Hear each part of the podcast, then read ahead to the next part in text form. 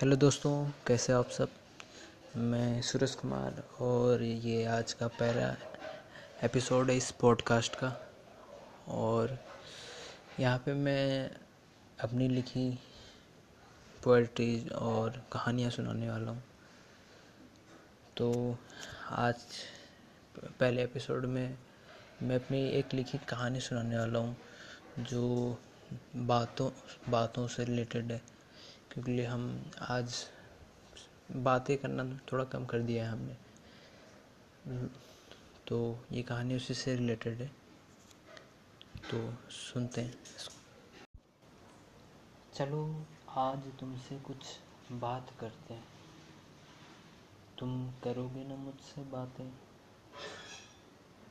इतनी दौड़ भाग भरी ज़िंदगी में सुबह जाते हो, रात तक घर आते हो, कभी अकेले बैठकर एकांत में जिया है अपने आप को? कभी बातें की हैं खुद से? पुरानी बातों को याद कर कहा हो खुद से कि मैं भी ना ऐसा था? और अपनी ही पुरानी यादों को सोच कर हंस दिया हो? क्या आज भी तुम वैसे ही हो? जैसे पहले थे हाँ मुझे मालूम है कि तुम कह रहे हो कि चीज़ें बदल गई हैं, समय बदल गया है, लोग बदल गए हैं। लेकिन तुम सोचो, कहाँ भाग रहे हो तुम? किसके पीछे भाग रहे हो? और कब तक भाग पाओगे अपनी खुशियों का गला घूट कर? बड़ी खुशियाँ खुद अकेले चलकर नहीं मिलती। हर कदम पर कोई साथ होता है। और तुम तो खुद से ही बिछड़े हो। कैसे मिलेंगी खुशियाँ?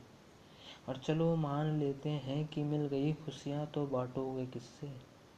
इस दौड़ भरी ज़िंदगी में सब कुछ तो तुमने पीछे छोड़ दिया है।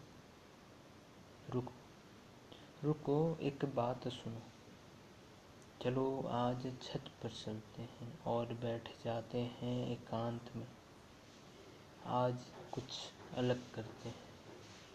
चलो बैठ कर तारों को देखते हैं और वो तो देखो, वो देखो बार बार चाँद बादलों में छुप जा रहा है।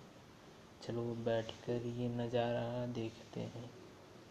क्या कह रहे हो? बारिश हो रही है। तो कोई बात नहीं, चलो क्या करते हैं ना?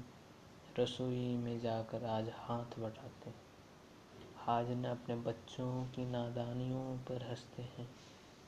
आज उनसे बातें करते हैं। और रोज़ की तरह नहीं, आज चलो उनके दोस्त बन जाते हैं। चलो करते हैं ना आज कुछ अलग। चलो आज बातें करते हैं। हेलो दोस्तों, आशा करता हूँ कि आपको ये छोटी सी पेशकश अच्छी लगी हो। और अच्छी लगी है तो शेयर कीजिए अपने दोस्तों से, रिश्तेदारों से और बातें कीजिए उनसे। क्योंकि बातों से ही कई खुलते हैं दरवाजे, बातों से दोस्त बनते हैं, बातों से खुशनुमा होता है सफ़र और कई बार बातों से हम सफ़र मिलते हैं।